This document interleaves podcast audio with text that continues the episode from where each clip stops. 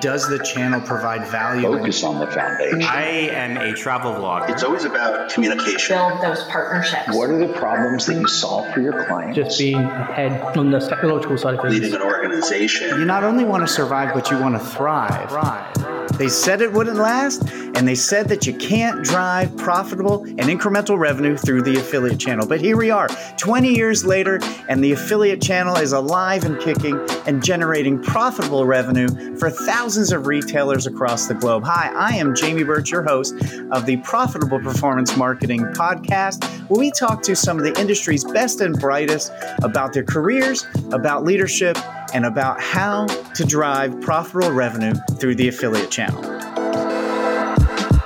Well, hey, listeners, I am Jamie Birch, your host of the Profitable Performance Marketing Podcast and the CEO and founder of JEB Commerce, an award winning affiliate management agency. Coming to you today with a great interview with Richard Dennys, the CEO of WebGains Affiliate Marketing Network over in the UK before I tell you about this episode, just want to make sure you know that you have help available to you. If you're trying to determine how your affiliate program changes in the current landscape, how you react to new consumer behaviors and new macro factors going on in our space, we would love to help you.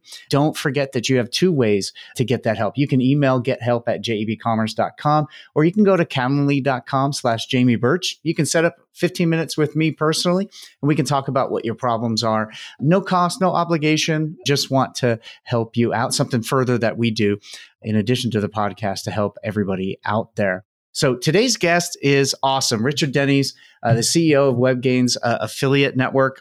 We dive into a lot of great conversation, everything from his priority in learning educating his staff, training his staff, but not only his staff, training anybody who wants to learn about affiliate marketing in their academy at WebGains. It's a really great conversation.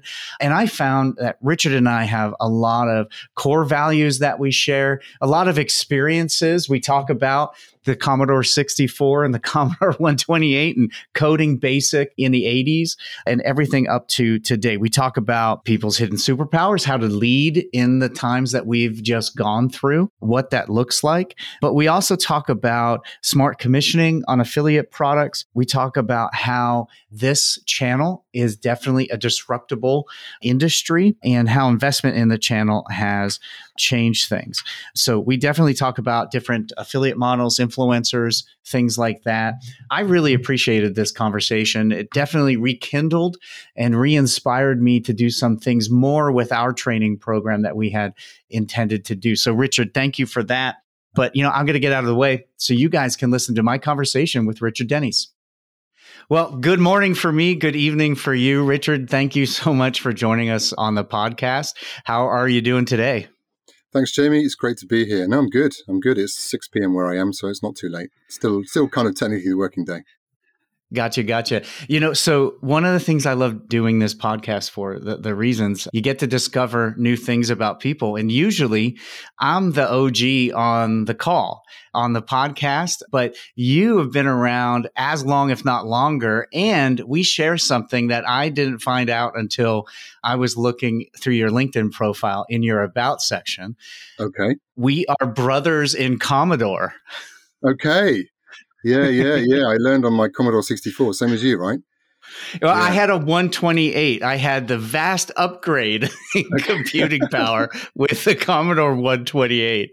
And we had the the tape machine. You had to press it and wait for the whole thing to load. And yeah, fun yeah, time. Yeah, I, basic. Yeah. I had the immensely large five and a half floppy drive okay. that was external with that, that yeah, weighed probably yeah. 20 pounds. Okay, yeah, th- those are the days. I mean, you know, you, you, think about what you can do now on a phone or even my watch or an iPhone or whatever it may be. You know, this is infinitely, infinitely more powerful than those those times. I mean, I started with a ZX81, which was basically back in the early 80s, well, middle 80s, and you could self-program it, but it, I think it was 32k or something like that was the capacity. So yeah. you were literally doing 10 lines of code, and then that was the end of that. Yeah, I actually had to look up what that ZX81 was uh, yeah. and the Spectrum. That was a little before my time, but I saw the Commodore and I went, "That that's like the holy grail, the the the legit first computer that we had." And yeah, you're right. I had a cousin who was a computer program major at Syracuse at the time, and so she'd sent me books on BASIC, and so I remember like I just sat there all night trying to create things. And you used to get magazines, and they had the the code written down on a piece of paper that you then would type yeah, in yeah. and then run it yourself. And it would just last about 10 seconds. It'd take you four hours to type it all in. oh, yeah. And then you'd miss one, yeah, uh, one, one character. yeah, but that's the whole principle of, of, of, computer programming, right? You need the accuracy, you need, you need to not make mistakes. It was, a, it was a good grounding. And then, you know, I moved on, moved on. Atari came along, so that was much more consumptive. And then BBC mm-hmm microcomputer came in at schools and we had, had to share that. And then at university, we had word processors. But yeah, it was slow but sure. And then all of a sudden, the whole world changed. My first job, there was no computers in 1988. And then there was, yeah, a couple more places where you had one. It wasn't a long time until everyone had their own. So yeah, I've seen it. I've seen it. And I used to code HTML back in the day and I first websites in 1996. So yeah, I've seen it, seen the internet come, seen. Affiliate marketing joined Fray, and and really affiliate was the first commercial model when you were doing commissions. It was before display advertising, it was before search marketing. You know, the referrer model was first, CJ and TD and, and the other guys that came along. And everyone frowned on commercial models on the internet. It was all like, no, no, no, this is free, this is for everybody, there's no money to be made. And then all of a sudden, people started buying search on, first of all, Yahoo and then Google, and then, uh, yeah, we were all making money. Yeah, that trend of it's not commercial, yeah. And then all of a sudden, yeah, it totally is. That yeah. kind of continued to echo through, you know, different partners. I'm sure you've worked with different bloggers are like, no, this is pure. We're not going to monetize. Yeah. And then one day they're charging $20,000 fees to be included. And, and that you know, seems to be something that's gone over time. It's a circle, right? So you've got OpenAI at the moment. I think I see that they've gone from being the great white thing saying, you know, it's all free. And now they're starting to do commercial models. And then even Web3 is designed to be you know, the open internet for everybody without commerciality, but you know, it's coming eventually. Someone will figure out how to monetize and and yeah. commercialize that and and yeah. uh, keep it growing. But Makes so it, tell me, outside of the the Commodore sixty four origin, I'd love to talk about that forever. Mm. Talk to me about how what's your origin story and how'd you get to uh, affiliate marketing? Gosh, by mistake. I've worked in I did a good. Oh, I mean, really, back in back in the start was I went to university late. I went at 22. I was working in a bar in a restaurant in a seaside town in Devon, and I had enough of school, and I didn't didn't really want to do much, and just just had a good time. And then my brother went to university, and I saw, hey, this isn't just about learning. This is about having a great time. So then the Gulf War came, 1990, and the economy's just tanked. So there was no work anywhere. No one had any money. So it was a good time to go to university. And, and it just so happened that I got in as a textile major, but then I switched to a marketing major uh, in my second year and really enjoyed it and then started to do well there. And it just kind of stimulated my brain. And there was one guy who was talking to me about data analysis and Excel spreadsheets, which was, well, it wasn't Excel, it was Lotus 123. And I found that I was really drawn to that. And I don't know, it sounds very geeky and the sort of analytical nature that I had in my brain that was maybe latent came through. So I spent the whole rest of my, my degree looking at data. And then that led me to a holiday job with a friend of mine's mother, and, and that was working on data analysis. And then I carried that through. I just, that was my pathway. The next job, I started up the, the first website, which is a big accountancy firm, and became at one point the biggest UK website in terms of traffic numbers. It was a, it was a, a data analysis on, cricket players, of all things. And then I moved, I moved west. I was in London and I moved west to very early stage pure play community builder, online community builder. And again, that was all about building websites that were very engaging for other people. And left that to set up my own travel business on online travel. So learned all about how to start a business. It was back in the days before the word startup or anything was even uh, uh, on vogue. It was in 90, uh, 2002. Grew it fast, and then it hit the wall in uh, 27. 2007 with the crisis, and then started doing consultancy. And the, the consultant work I did was a lot of turnaround, a lot of VC burned money, quickly learned how to turn around businesses. did that for a while, and then along came an opportunity at WebGains, and I'd never really worked in or around affiliate at all. I'd I'd run it as a channel with a couple of brands. I'd also rejected it as a sales opportunity for one of the publishing companies I'd worked for because it was, you know, didn't seem like good money in, in advance. And WebGains came along, and it was just a case of looking at the business, seeing whether or not it was viable, seeing whether we could grow it. And yeah, that was six years ago. So the thing that I found when I first came to WebGains was one of the things that I could see was that there was business coming through the door. There were merchants and advertisers of brands that you would dream about in any other channel or any other business that were just walking through the door. I won't go into particular names, but they're all very household names. There was 2,000 brands. And having come in from ad tech and previous roles in some kind of uh, web builder stuff, one of those brands would have been delightful, let alone hundreds that were coming in month after month. So the team was very nice. We made some changes, but eventually worked hard on that and then transformed the technology, transformed the branding. Yeah, that's where we are today, really. Um, doing pretty well. Awesome. Yeah, I fell into affiliate marketing by accident as well. Tell us a little bit about WebGains. What is the USP for WebGains? The WebGains is we are very good at what we do. We don't try and do everything. We're not on some kind of imperial overstretch trying to do every sector and every country. We we really do well as a network in the UK, Germany, France, Spain, you know, mainland Europe. We have a very settled team. Like I say, we've been around 15 years, a good back end. We don't have any problems with, with uptime. We have a 99.9%. You know, we're very, very resilient, very reliable. We don't try and do crazy things. We've invested in some AI technology, which has been pretty nice. It means that we can make it very efficient for our merchants and affiliates to find each other and to make money from each other. One of the things that I realized when I arrived was that we were quite rel- reliant on a couple of clients and a couple of affiliates. And having gone through, you know, turnaround situations where I've seen that concentration risk many times as being the, almost the, well the killer of many businesses, one of the things that we were trying to do was was to balance that out. So we never like it with anyone more than ten percent share of our business, and as a result, we've concentrated on, a kind of long tail. So I would say seventy five percent, eighty percent. You know, it's a Pareto, twenty percent, eighty percent. Eighty percent of our business is is small merchants, is middle market, long tail, SMEs. Not startups because startups are very, very high risk and they churn a lot. But scale ups is where we, where, where we are. We offer a managed service and self managed services. So the idea is, and we've got a very, very good staff. We, we spend a, a huge amount of our time, money, and energy on on training. So we want to, we don't want to be the biggest. You know, we don't want to be the cheapest. We just want to be the best. I know it sounds very trite, but we really try hard on our on our reputation and our and our testimonials and making sure that we've got uh, customer satisfaction scores and we've got uh, recommendation engines and all sorts of things. And I look at all of them and I and I really do, and we all do as a kind of management team and the account managers and the back end. Everybody takes it very seriously, and we love it when we see positivity from our from our stakeholders. So you know our USP really is just to get the job done well at a good price and to, to perform on, on behalf of our clients, advertisers, and stakeholders. So we're not flashy. We are just solid, good, reliable, make money for everybody.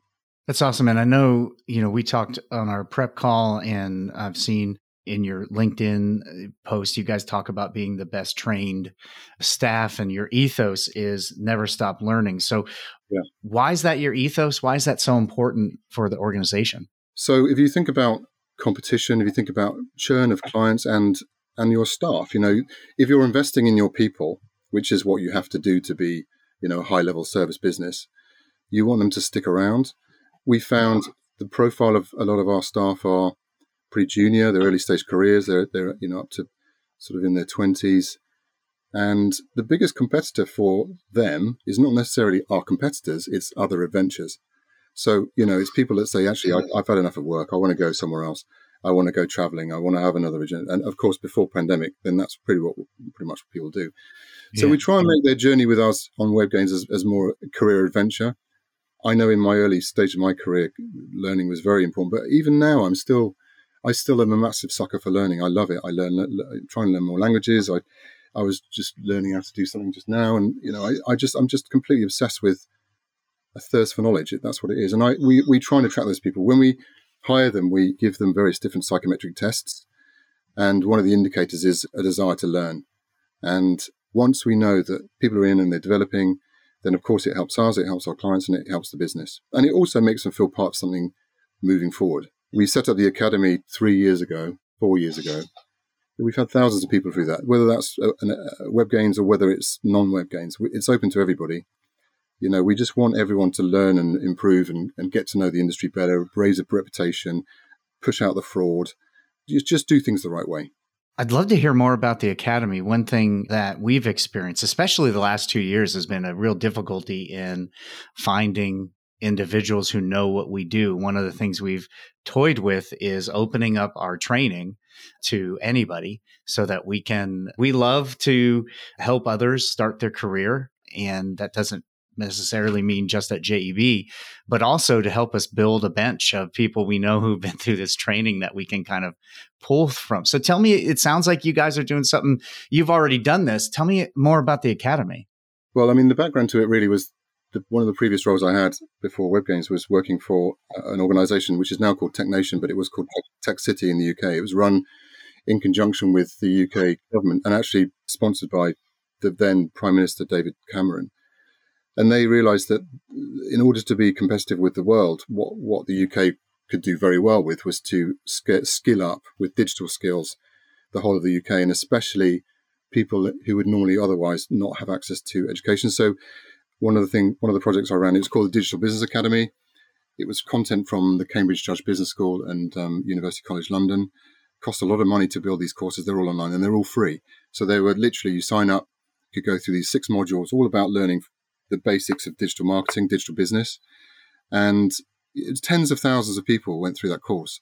And then the idea was we incentivized the learning through rewards. So if you if you completed your modules, you could qualify for an internship with one of our partner organizations. You could get discounts on tech stuff. And as a result, it surfaced some really interesting people that would never have normally had those opportunities as a kind of learning resource, but also an ex- it was a kind of it was a social mobility thing because we found loads of loads of kids that were just completely left out from education in mainstream hooking into the social media course or build a website course or how to be an entrepreneur course that literally had no opportunities other than that. And then all of a sudden they'll get accelerated into a super startup and then all of a sudden they're a product manager or they're a marketing manager or you know it was an absolutely incredible thing to see. So when I joined WebGains, you could, you could just see that there was a massive gap in in the whole industry of what's going on because it's so competitive and everyone was slightly, I'd say, complacent or you know we do the way things that we do or blah, blah, blah. but i just thought well it can't be that difficult to create some basic 101s in affiliate marketing. So we did six courses. We used exactly the same techniques as the digital business academy. We opened it for everybody. You know there was no trick in it. There was no heavy selling in there. Of course it had our branding. And I think we got about a thousand sign-ups in the first four months or something. It was really, really successful, and that was really organic. We weren't really pushing it other than social. We didn't buy any media to, to, to promote it. And it just showed us that there was a, a, fantastic opportunity. And of course, there's two things out of that. Well, three things, three benefits. One is our staff get, there's a standard and consistency of the training. The second thing is that anyone that comes through and gets through it and does very well, we can see them and therefore they're a, a recruitment opportunity. And then thirdly, clearly we could see merchants and affiliates that weren't on our network. And so there was a sales and business development opportunity. So it's a no brainer. And it, it, it, cost a bit of time. And, and we used the, the, guys that came in who were actually developers on the previous project back in, uh, in the UK government have now joined us in WebGains, a couple of them. And so it was relatively straightforward. It was it was a quick project. We did it in about five months, I think. And then what that's iterated into now is we've moved on now and we have live sessions and we have spotlights on various different people. And actually, we run CPD internally now. So we have a CPD program. So if you sit on a voice, uh, an internal call, or or you give a demo, or you know, you can gain CPD points, and then that obviously helps you in terms of your career advancement. We insist on everyone doing the basic courses before they're even allowed a salary review or a promotion. But then, of course, if we see that somebody's super motivated, there's a number of expected behaviors we have in the business, whether that's trying to grow an account or making sure your quarantine is all checked off or your pending publishers are approved. You know, there's a load of sort of expected behaviors that we're trying to make sure that the academy covers internally. And then externally, it's really on what makes a good program, what makes you a good manager in whether whether you're affiliate, whether you're a merchant, whether you're in a network, or whether you're not even in our industry.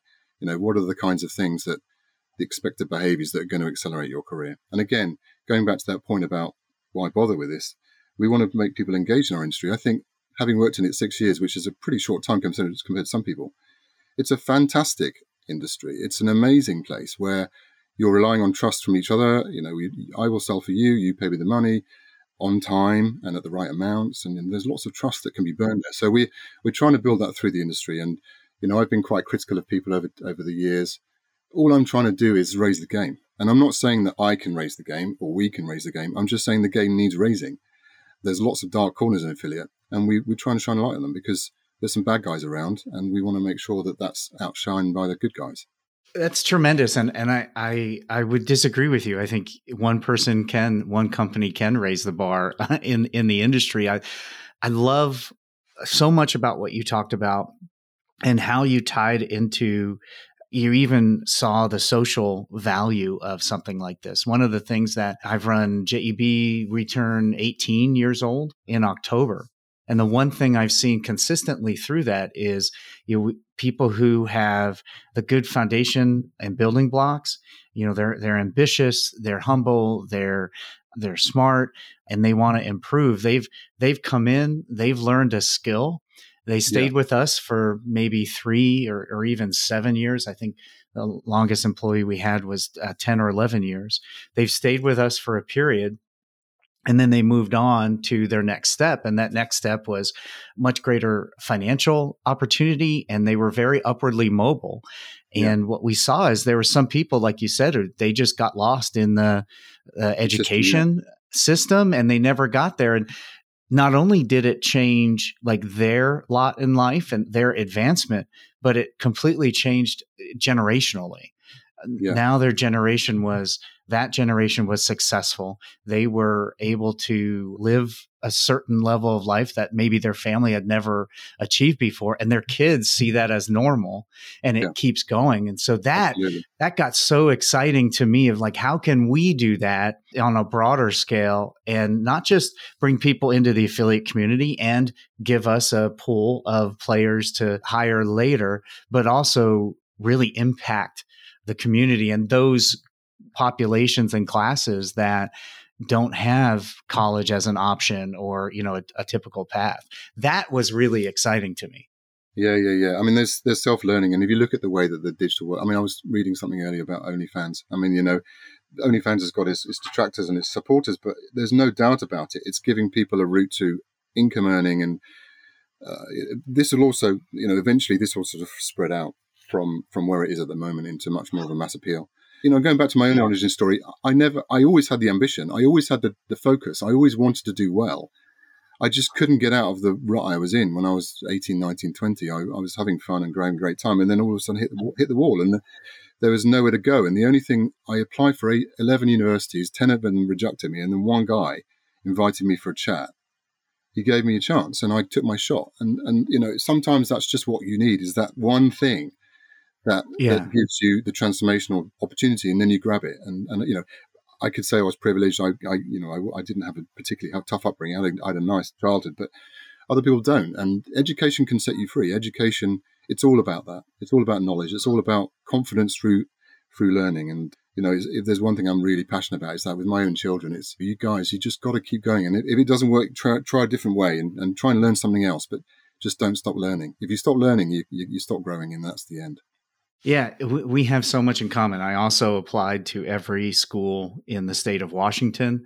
I swear I heard some of them laugh when they got my application, and one school let me in, and so much. So, where does that drive to learn come from? Like, like was that something? I too, I had a pretty privileged upbringing, but for you, where's that kind of come from? Has it always been there? Just you need to learn, and then also help and lift other people up.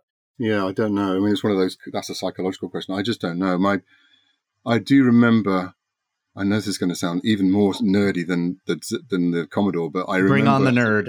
as a kid, I used to read. I mean, this is terrible. I used to read telephone directories because I was fascinated by the patterns of of names. I was fascinated by the types of different name you could have, how many names there were, just that whole kind of. It, for me, it was like a novel, and I just was always, always I could, I used to, when I was relaxing, I just used to look through things like that and just look at the, the information. And I found it wow. absolutely intoxicating, which I know if somebody's listening to this, going to think, what an absolute nerd. But, uh, uh, but I guess it's a sign of, it's a sign of your brain plan. My grandfather was quite a successful accountant. He came from pretty much nothing, and uh, after the Second World War, trained in the army to be accountant, and then ended up becoming the top guy in the whole profession. He was he brought the charter to the the ACCA, which is a big organisation in uh, in the UK and in fact the world now. He was the guy that got the charter for them to become a, a, a regulated body, and you know he was a very big inspiration for me. And then he died, and, and that was a, that was a catalyst for me to think, just come on, get on with it, and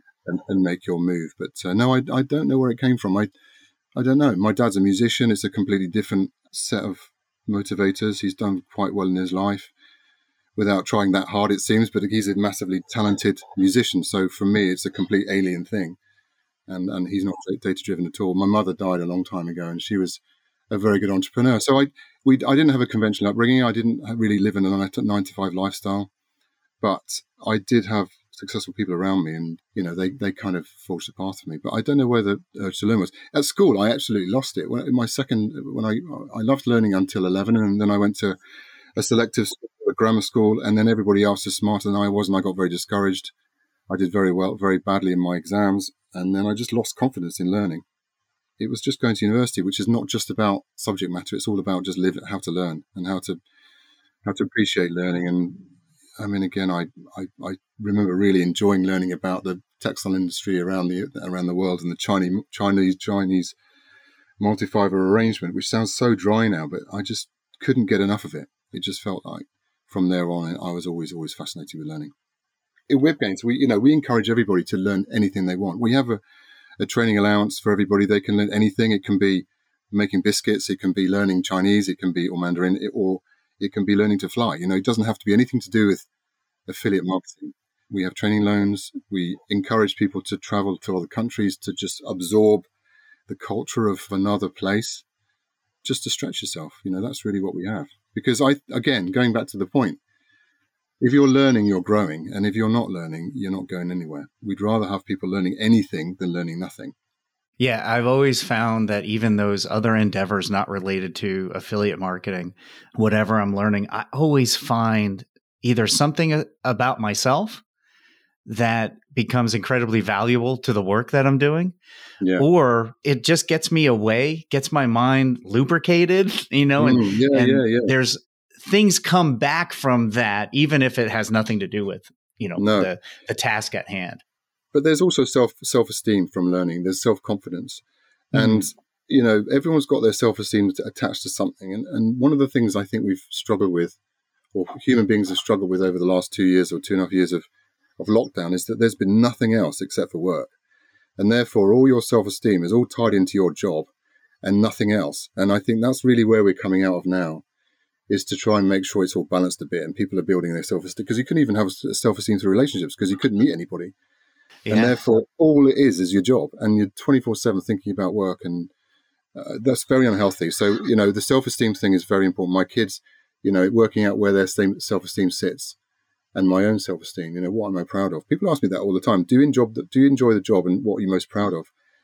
I just, it's all little things. I'm not proud of anything big. I just, my self esteem lies in, in seeing other people advancing and doing well. If I see somebody that, and I said this, in fact, this has happened to me recently a guy I hired a long time ago. A good guy, really nice guy. He was a boyfriend of, of our babysitter, and we hired him into the business I was running as a junior guy, and he did well. And he was a, you know, he was a good learner. And anyway, a few years later, it turns out uh, he rings me up and says, "Oh, I'm the, I'm your new client." so he was head of performance right for one of our for one of our biggest clients, and I'm. It was really nice to see that he'd done really well and continues to do really well. And I always say to the juniors and the interns, one day you'll be my boss. So, you know, I'm going to make sure you're nice to you. You know, careers ebbs and flows.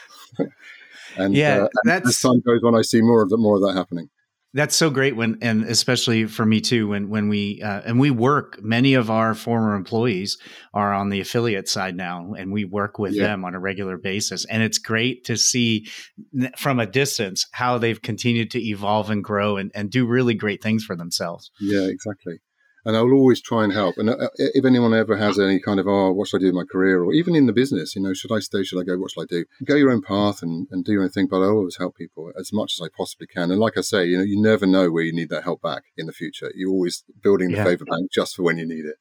Totally, totally. So, you know, you talked a little bit about we kind of touched on what the last 2 years have been like and and how it's just been crazy managing through this turbulent time, you know, has been difficult.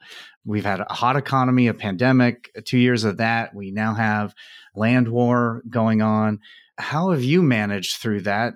How have you helped your team keep that ethos of always learning and in a time when we we couldn't sit next to each other and and sometimes it just feels crazy how do you how have you done that Yeah.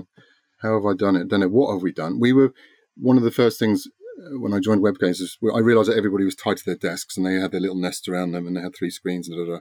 And we tried to very early on just give everyone laptops so that they could work from home if they wanted to. We tried to flip, free up and flex, add flexibility to the team uh, many years, well, a few years before the pandemic hit and everyone was forced to work from home. So fortunately for us, when that kind of order came in, and I remember it was the 8th of March, and I'd already decided that we were going to spend a lot of time closing, well, closing the offices and spending a lot of time at home. We were already ready. We didn't have to adapt at all. We were luckily uh, agile enough to make that leap pretty quickly. I can't remember whether we were already, I think, yeah, I'm pretty sure we were already using Microsoft Teams and everything was decentralized and, you know, there was no real dramatic flip from from pre-pandemic to pandemic. The, tricky thing was to make sure everybody was okay. You know, everybody was was was, was surviving. It was a real, you know, get through the day job, and we, there was lots of coaching. We uh, we employed a clinical psychologist, so we offered that to everybody uh, for free um, for, to book up to ten sessions. We were as flexible as we possibly could. We had check-in calls as a management team every Sunday night just to say what we're going to do this week and every Wednesday morning. At the beginning, it was every day just to check in with everybody, seeing they're okay, and then eh, then it was every Wednesday, which, which we still, I think, we still have that call. And yeah, we did, and people, some of the people fell by the wayside, but by and large, everyone stuck together. We can, continued with our training sessions. We continued with with work, and and of course, our industry was fairly fortunate. The pandemic was a was a tailwind. Everybody's locked down at home. Online sales went crazy, and therefore, financially and professionally, it was a a pretty strong time for WebGains and in a, a lot of our competitors. Uh, Going back to my point before about a balanced portfolio, we didn't have too many travel clients. We didn't have too many big retailers. We were very middle market. We were very online pure play, and and they all did pretty well. So we had a big acceleration in our in our numbers. And I suppose as, as lockdown's opening up now, we're seeing that settle back to earth. And if you look at the industry, you can see people like Google Google's number yesterday numbers yesterday were a bit flat, and some of these online black brands that had very good numbers over the last two years are now coming back to earth again, and it won't last forever. And what we're seeing is really we're kind of going back to normal again. There's a bit of a lag in in um, persuading people to come back to the offices, but then the question is, do we have to get everybody back to the offices? That's something we're trialing at the moment. In some markets, they're doing it and it's okay. In London, it's a bit more difficult. London's a big city and traveling in and out of London is not very enjoyable. But I've said, I was on a call today, we have a duty to our junior members. We have a duty to our junior staff that aren't so experienced to pass on our knowledge to each other and to them. And they can't really do that on a voice, on a, on a, on a Teams chat. What you need is that asynchronous and synchronous learning. And, you know, there's nothing like sitting between two guys who know what they're doing when you don't know what you're doing and then just having that almost that knowledge by os- osmosis just by those sort of random questions. And so therefore we can't just not have anyone together. I don't think that's going to work. There is a hybrid model. And you know the more we can physically spend time with other the better eh, from a mental health the more we can spend time physically with each other the better. We're gregarious people by nature by species. Yeah, yeah, and that's one thing, you know, we've been looking at too is we've expanded our employees are all over the country right now. And that hasn't that wasn't the way we were before, but we've, you know, we've done lots of different things to continue the culture and and to try and help our junior your players and that's something really important I think leaders need need to know. It's really hard to bring those people up yeah on a Zoom Absolutely. call or, Yeah. or a Slack channel. And so we're looking at how do we augment that with in person things when everyone is distributed across quite quite a, a large geographic area. Yeah. But I like Yeah. that how you said that that duty to we have a duty to those juniors Absolutely. to bring them up, and it's hard to do that on Zoom. Yeah, and what we don't want as well is people coming to the office and just sitting on, on Teams calls. You know, that isn't really what it's about. But what we want is the water cooler, the kitchen, the you know, the crazy office games, the gossip from the TV and show the night before. Whenever I go in the office, I don't talk about work with people. I just I ask them how they're doing. I ask them about their dog, about their family, about their holidays, and just allow them to talk about. And all I'm trying to do is find out a bit more about their non-work personality because, you know, that's what we're looking for. These stars in the rough. I I have an interest in people's hidden superpowers. Everyone's got a hidden superpower that they don't tell you about, and I just want to know about that. Not because I'm nosy or I'm intrusive. I'm just I want them to shine it out, and I want them to Yeah. attach that their self esteem to that, not to just how many. I mean, of course, it's important to do your job, but just not just that is forever. Are you enjoying the show this far? We cover so many different strategies and stories on the podcast, sometimes it can be difficult to keep up. We get it. It's why my team and I compiled the very best strategies, and we counted 20 of them, in affiliate marketing programs and put them together for you so you can assess the health of your affiliate program and be able to optimize it for the best possible results. You can get that guide at jebcommerce.com slash strategies. In the guide, we go over how to address your commission structure, your coupon strategies, 10 questions you need to ask to identify strategic opportunities, the many ways you can utilize your affiliate partners to react and pivot rapidly to our ever changing ecosystem, and so much more. Now, I want you to be able to asset, access these strategies 100% for free simply for being a listener of the show. Get access to them today at jebcommerce.com slash strategies. Now, back to our show. I've got a friend of mine who uh, who I've worked with twice, hired her twice, and now all of a sudden, she always said to me she wanted to write a book, and now she's written a book, and now it's in top sellers in Canada, and it's doing really well in the world. And you know, they're the hidden dreams that people have that actually is what really is driving them. And if you can sort of tap into that, then then you're in a winner. And um, you know, a great story, really good story. And there's people like that all over the place, but they just don't tell anyone. I love that hidden superpower. Well, you can't say that without me asking, what's yours? I speak a few languages. I speak I speak you know a few languages badly, and I absolutely I absolutely love that. I love the be I love being able to drop into a city and, and have a conversation with a taxi driver or a shop assistant or a whatever you know and and ask them what their life's like and you know I speak French and a bit of German and a bit of Italian and and, and now slowly learning Spanish, a few words of Serbo Croatian, Wow. and I just I just I just really enjoy being around meeting people and, and talking to them in their own language and sometimes that's difficult. If you go to Berlin and try and speak German, you know, you're going to get English back. If you go to Paris and speak French, you don't. And, and similar in, in Spain. But it's just, it gives you color to your life. It gives you an interest in, in what else is going on. It gives you empathy for the world.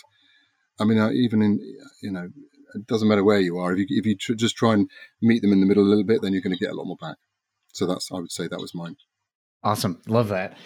We love to travel. And one of the things we're going to do in the next, now that we can travel again, is we want to travel to some non English speaking countries. And Yeah. that's the one thing we want to do is we want to be able to converse with the people and, and go and experience the culture. It's hard to do that when you don't speak the language. No, exactly, absolutely right. And then you've got lots of languages in the US. I mean, you don't, you don't have to go far. You've got Mhm. Spanish, and you've got you know all sorts of other languages, and even there's the pockets of German speakers and pockets of French speakers, and there's there's there's languages in the US. It's just you know Definitely. We don't have to travel too far. no, So one of the questions I had for you is, and, and we talked about in the in the prep call that I personally would love to hear how you do this.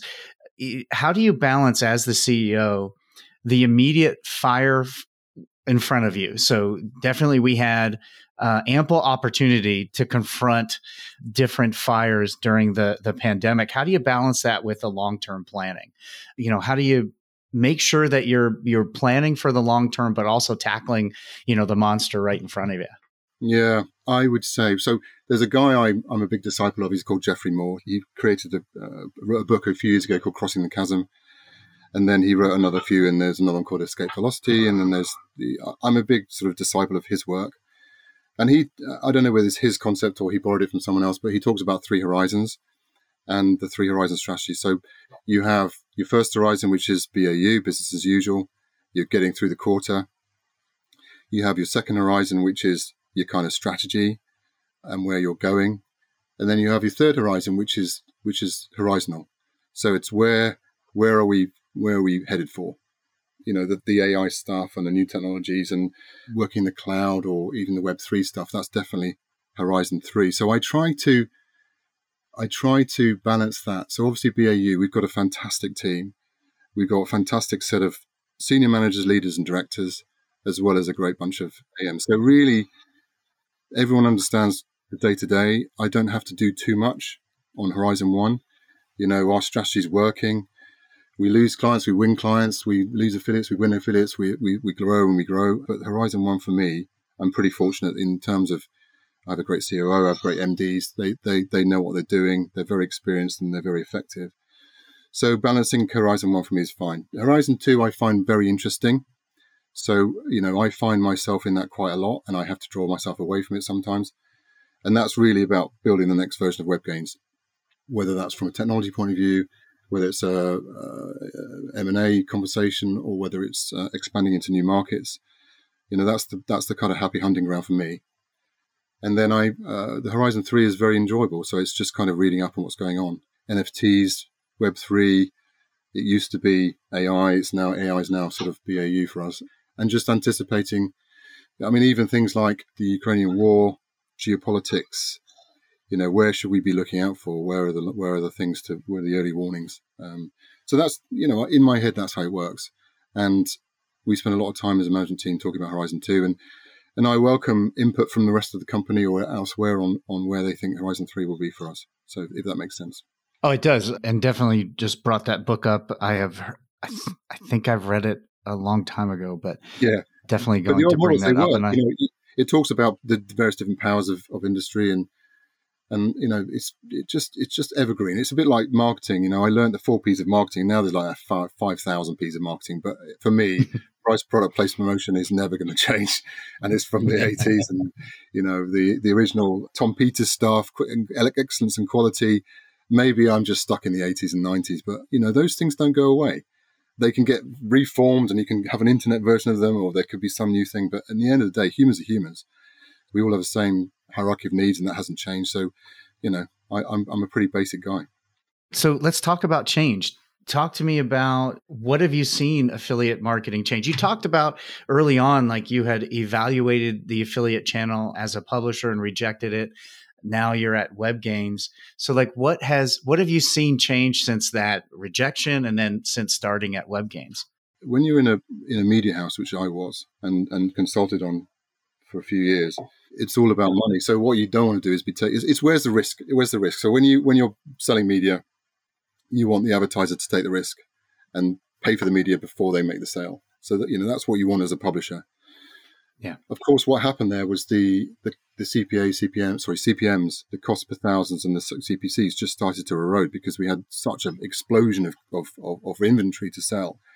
Then you had the sell side platforms, and then you just had so much content that you were trying to monetize. So, you know, the the CPAs just went to zero. I remember when you could get a hundred pounds a thousand impressions. You know, I, am back to those days. Yeah. And yeah. and now, yeah, uh, you know, a hundred pounds could buy you millions and millions and millions of inventory. So that's died. You know, that's died as a model. And now you see a lot of these news media or whatever it is, they're now moving into subscriptions because they've seen the value of their inventory just just go to nothing. And then now I'm in affiliate. I clearly have got a much more of a better understanding of an idea of of the eCPMs. So rather than CPAs and CPMs, the, the, value of a page and the value of a, of a user and the, the value of a conversion, which has been really interesting. And I, you know, I'm fully behind the value of, of affiliate. You know, the risk is then being taken by the media house and the, or the media owner, and then they get paid afterwards. But when they've got a lot of media, a lot of inventory, then, you know, they can afford to do that. Um, and then obviously the different types of affiliates, you've got the tech affiliates, you've got the retargeters, the remarketers. Uh, you know, CPA is no longer a dirty word. It's not a, a dirty model. It's it's a passive income model, and people like that. It's difficult to plan it, but if you if you layer it properly, then it can be a very very powerful income stream. And then the influencers have come along, and they're driving a particular trail in in what they're doing. and that's been fascinating to see. And then you've got Instagram coming, and now you can monetize that through your stores, and you know the, the, the sort of the iteration of the innovation and the monetization of all of these things is fascinating to see. So our challenge really as, as a network is to keep keep on top of that stuff to make sure the way we track it is is accurate and it's honest which is you know in these days of data privacy and, and cookie blocking and intelligent tracking prevention from the mobile devices is difficult but then that doesn't mean it's impossible we just need to innovate better all the time so innovations need to stay in that you know we need to be honest and, and track properly and and uh, and bill properly and pay pay properly. Those are the things, the table stakes to be in the game. They're no no longer differentiators. Say, oh, we can pay you weekly, not monthly. We should all be able to pay affiliates daily if we want to. We should be able to pay them in any in any currency, and and and also our merchants should pay on time, and they shouldn't say, oh, we can't pay you now. You've already had the sales. You've had the sales. Yeah, you yeah, should yeah. pay. For, you should pay the commissions. You got the money. yeah, you got the money. You should pay the commissions. So we don't we don't like it when when people do that. We really hate it when when a merchant doesn't pay and then moves somewhere else. You know, that's the biggest bugbear I have. And when I arrived, it, it was like, what? You know, they're closing a program they move somewhere else and they're not paying affiliates. I mean, that's just stupid business. That seems to be slightly con- under control. And that used to be a big, big problem in the early 2000s. Yeah, exactly. Yeah. But I think the word gets around and, you know, we networks don't necessarily talk to each other very much and only if they have to. But if they, if there's one thing we talk about, it's, it's not allowing that to happen. Pay your commissions, pay your override, and move on, or pay your, you know, whatever your platform you're using. Just make sure you pay. The the bad debt issue is something that's you know very annoying in in the industry because you're paying after the sale. But if you manage it properly and if you've got a good network, then you'll be on top of it, and everyone gets paid on time. So yeah, what else has changed? That that's changed. There's been a you know over the over the last few years, there's been a bit of a technical arms race. We've had the networks that you know now it's no longer good enough to have a, an okay performance. You cannot be down. You have to be fully online. You can't have a server system. You know, you can't have a sort of mainframe system anymore, um, like some of the old systems used to be. Obviously, the, the, the incomers like the Partnerizes or Performance Horizon before that, and Impact Radius, and now Impact. You know, they're VC back, they're loss making, they're keeping everyone on their toes. We'll see how long that lasts. The prices have gone down. That's that's a big challenge. It's certainly at the top of the market. There's a big race for the business at the bottom of the market with the startups. But in the end, you know, that's saying turnover for vanity, profit for sanity, cash for reality that's where it sits. You know, if you run out of cash, say that again. Say that again. I haven't heard that. Haven't you? Turnover for vanity. Turnover for vanity. I mean, have you have you watched We Crashed, the the, the, the program about WeWork on Apple TV? You know, yeah. WeWork was a fantastic business, but they bought turnover. They were buying their business. They're buying market share. When the valuations went the wrong way, everyone got funny. They wouldn't put any more money in. They run out of money. They went from a valuation of whatever it was, 63 billion down to 8 billion.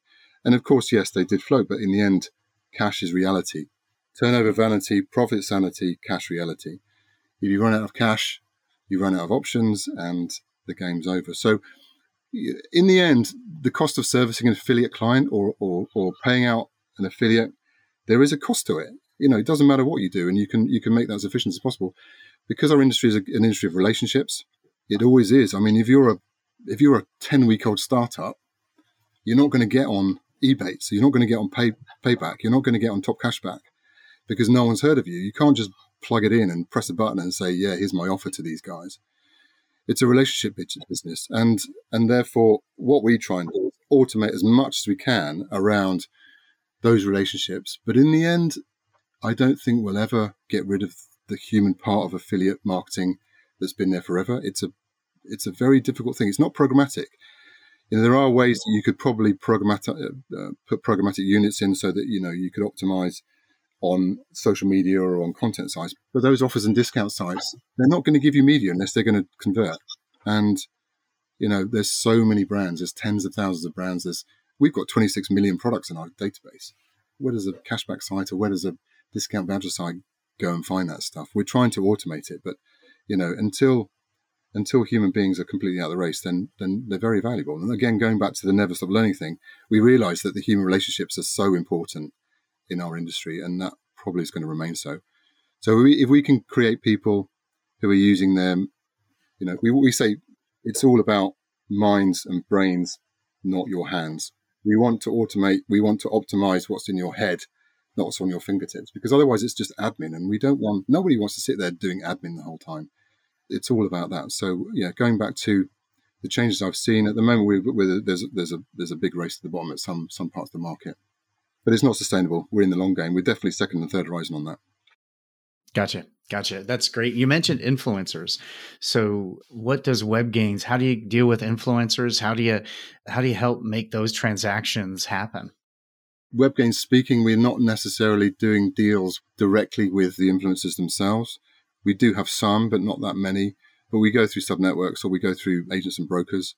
Well, we, we yeah, we uh, there's definitely we, we have sneakerheads. We have we call them sneakerheads. They're the influencers around trainers, sneakers in the UK, US.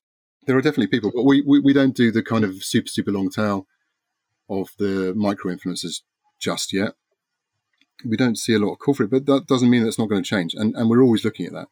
We're always looking at partners. We're always looking at things. It's, it's a difficult one, and the conversion journey is very hard. You know, when you you've got I feel quite sorry for sometimes for, for these guys because unless they've got that impulse purchase thing that they're going on and you buy it right there and then, it's very difficult to reward an early stage influencer for something that then goes through six levels of, of evaluation and finally ends up with Klarna doing a doing a broken down payment system and they they get the uh, they get the last click commission. So we look very hard at that. One of the things that I kind of laugh not laugh at, but I almost despair at is this over reliance or not over reliance. I can't I can't explain it, but it's just kind of we have to reward everything all the time and be absolutely accurate on what stage of the of the journey the purchase was made. You know, there's there's a lot of intelligence that could be put in into that, into where actually that moment of truth was, where somebody makes the purchase decision, and you know those early stage influencers do lo- lose out a lot. But then again, very few people will buy immediately off a, off an influencer and a lot of stuff goes into cashback voucher and payment splits simply because they're at the end of the basket and there's a box that says put your voucher code in here. So people go away and look for a voucher code and then they get commission. We need to innovate around that. We need to be better on that because that's not really fair. That's kind of the problem with all the data we have accessible through what we do is sometimes we rely too much on the data instead of the gut check of like hey we're going to reward this top of funnel guy because yeah. he started yeah. this journey and you may not have data on how it worked but there's still you got to sometimes just make a gut check decision yeah. on who gets credit for that. Absolutely. Uh, absolutely. And and you know we are really we can see everything. We can see all the clicks. We can you know the way our technology works we can pretty much see the whole journey everywhere. But it's very difficult to then translate that into into actually accurate decision making and, and accurate reward. And you know that's that's really where we, we put a lot of our innovation dollars into right now is to improve that, but also building commission schemes on products. You know, one of the things that we I, I kind of see with my CMO hat on because I was CMO from, for a few years in different brands. You don't really want to be paying a flat commission across everything. You, you'll have products that are limited edition or, or, or short run or you know high value. You, you want to be com- being building commissioning around specific SKUs or SKU groups for some certain periods of time. The whole sort of dynamic we call it smart commissioning. We have we have some modules around smart commissioning, and we want to be able to build innovations around almost set and forget around that, and and demand generation, and you know if something if something unexpectedly sells out really quickly, then we want to be able to just put some automatic rules in there to say actually we're going to drop the commissions on this just to keep it fair as opposed to saying, well, actually, where on that journey was that decision made, which is which is we'll do that too, but but we see it as less important as as actually optimizing that product journey. Do you find the affiliates have a problem with that automated commission change? Well, yes. I had this conversation from the guy that developed it.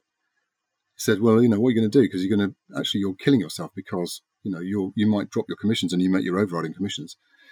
But I said, well, what happens if a merchant doesn't use a class of, of affiliate because, you know, it's a much higher volume? And all of a sudden, we can set rules that mean that they can bring them in. And that's what's happened. So we've got a very big brand that never used to work with com- uh, comparisons shopping, CSS. Because of the rules we set, we now have them working very happily with CSS and, you know, under particular guidance. And we're making more money or they're paying out more commissions as a result. And therefore we make more override. So do the affiliates like it? It gives them more reach. It gives them more options. It gives them access to more emotions they probably wouldn't have got before. Not a lot of people on a brand side like discounting anything. They want to sell at full price. if you're selling your stuff, you're developing your products, you know, you, you, you never develop your stuff with a discount in mind. You know, you're discounting yeah. because you want to accelerate sales or you've got a particular promotion or you've got some stock in the warehouse. But really, if you can be smart about it, you can probably set things up so that you can avoid discounting as much as you can or discounting when you really want to and need to and where, where it can optimize a cross sell into something else as opposed to discounting for discounting's sake. That's definitely something that that we're seeing. My, my last question for you is: There's been a lot of investment in the channel the last two years. A lot of equity firms and VCs coming in, and and some aggregation. How do you see that as impacting uh, the channel? Overall positive. Uh, I think it's about time. I, I stood up in a presentation. I think the first season I was working, and I said, "Listen, guys, this is a very comfy industry. Everyone's having a lovely time." I worked in disruptive industries for many years, and this is a classic example of a disruptible industry. If you don't get better, you're going to get disrupted and you're going to be out. And you know you can see a bit of that now because there's some consolidation of affiliates. There's consolidation of networks. There was one today. German network bought another one, and that's what we've seen. You know, first of all, well, both Impact and Partnerize, two examples of of where they have heavily invested in their platform. They've hev- heavily invested in their relations with agencies, and it's put pressure on everybody else, whether that's staffing pressure or margin pressure. And therefore, it forces everybody else to be more efficient. It forces everybody else to really, really focus on what they're good at and build aggressive, uh, offensive as well as defensive strategies. So, will that be there forever? I don't know. If, if obviously those two people I've mentioned and the VCs behind them are happy with their growth trajectory and they support them with their continuous investment and through their right to profitability and whatever happens at the end, whether it's an IPO or trade sale or whatever, you know, good for them. I think the industry is big enough and strong enough for multiple players. It's good to have a choice. If you look at the actual cost, unit cost of delivering affiliate campaigns, plus uh, from a technical point of view, plus the unit cost of the hours that's spent on building and developing affiliate relationships, there is a marginal cost and a marginal utility. Underneath that is is just kind of false business. So, you know, I would say if you're building your business as an agency or a network on a loss making business, you need to basically do a, a second horizon, third horizon plan for when those costs rise because they will. The network, you know, this is a bit of sort of, suppose, self elevation. You know, the network offer is a one stop shop. You know, we're all investing in our technology, we're all investing in our um, abilities, we're all investing in our customer services, we're all investing in our clients and stakeholders. So I think there's a long term plan for that. You know, we, there's definitely space. We're doing pretty well. We'll continue to do pretty well. We're well set up for it. We're not overextended.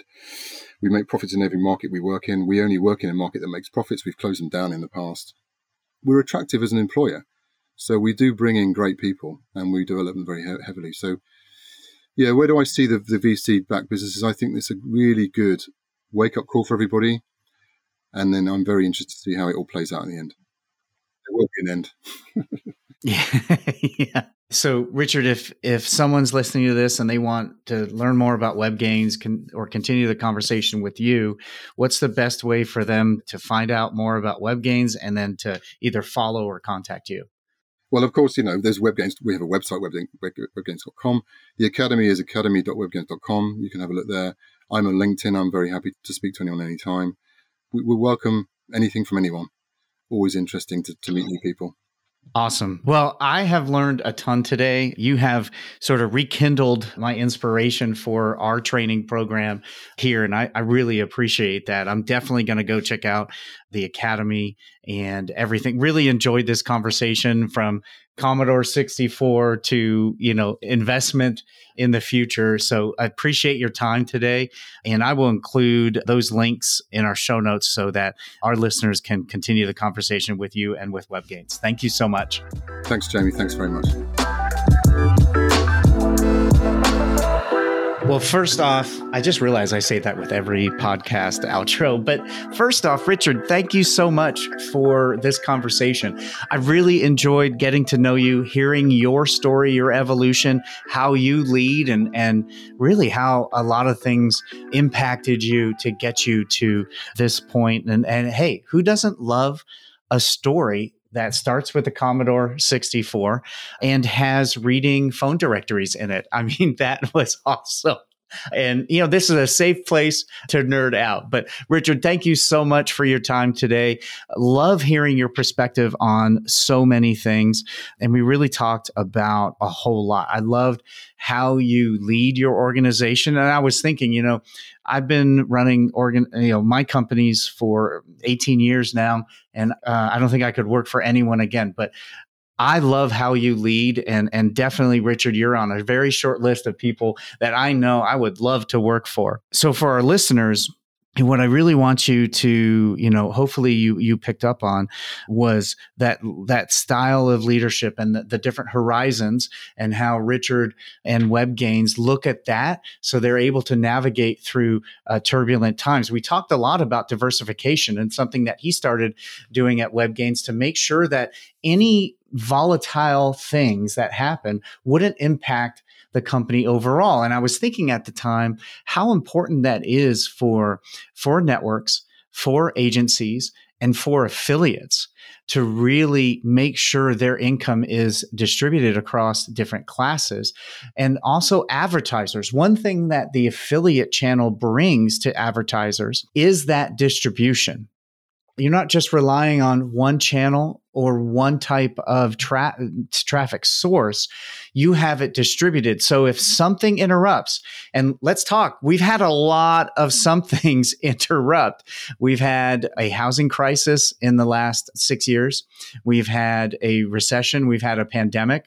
We've had a hot economic market. We have a land war going on right now. There is a ton of things. We've had logistical problems from the pandemic that we haven't experienced. So there is a ton ton of turbulence that we never thought would happen that is happening now. And it makes the affiliate channel that much more important because it distributes risk and allows you to adapt very quickly and move budget into much different things that are working. So we, we definitely talked about that. I want to uh, bring that to you, but also the Academy. And that is the address is academy.webgains.com. So definitely, I'm going to check that out. That was a great part of the conversation, but I really enjoyed the part about smart commissionings, influencers, and really how our industry is a disruptible in- industry. And here's here's what he said. I wrote down: If you don't get better, you will be out. And what we're seeing in our industry right now is it's a disruptible industry. We're seeing mm-hmm. VC money, equity firms come into it, aggregation on all sides, networks, agencies, advertisers, all of that, affiliates, all of that is changing things. And that requires each of us to get better or we will be left behind. So that's my question I'll leave to you. How are you getting better so that you aren't left behind in the coming years as the channel keeps evolving. Well, I want to thank you for listening. You've made it this far, so hopefully you found this enjoyable. If you have, please share it on all your socials Facebook, Twitter, anywhere, share this podcast. If you know someone who would benefit from this particular discussion, then send it directly over to them. And please, it helps us get the word out more if you leave us a five star recommendation, whether that's Spotify, Apple Podcast, Stitcher, or the podcast player of your choice, really helps us get this podcast out to more people. So we would appreciate that recommendation. And like I said in the intro, if you need help, you want to know like what's the best strategy going forward, what if affiliates should I be working with? How do you grow exponentially through the affiliate channel? How much, what percentage of revenue you should be getting from a healthy affiliate channel or what technology is available? Any of those things, I would love to help with you. Again, no cost, no obligation. You can get help two ways email me at gethelp at jebcommerce.com or go to calendly.com slash jamie birch find some time and we will have that chat so definitely want to make sure you are uh, aware of that. Well, thank you for listening. Like I said, I hope you enjoyed this conversation with Richard Dennys. Uh, Richard, thank you so much. It was a pleasure to, to get to know you and appreciate you taking that time. And until next time, thank you for listening to the Profitable Performance Marketing Podcast.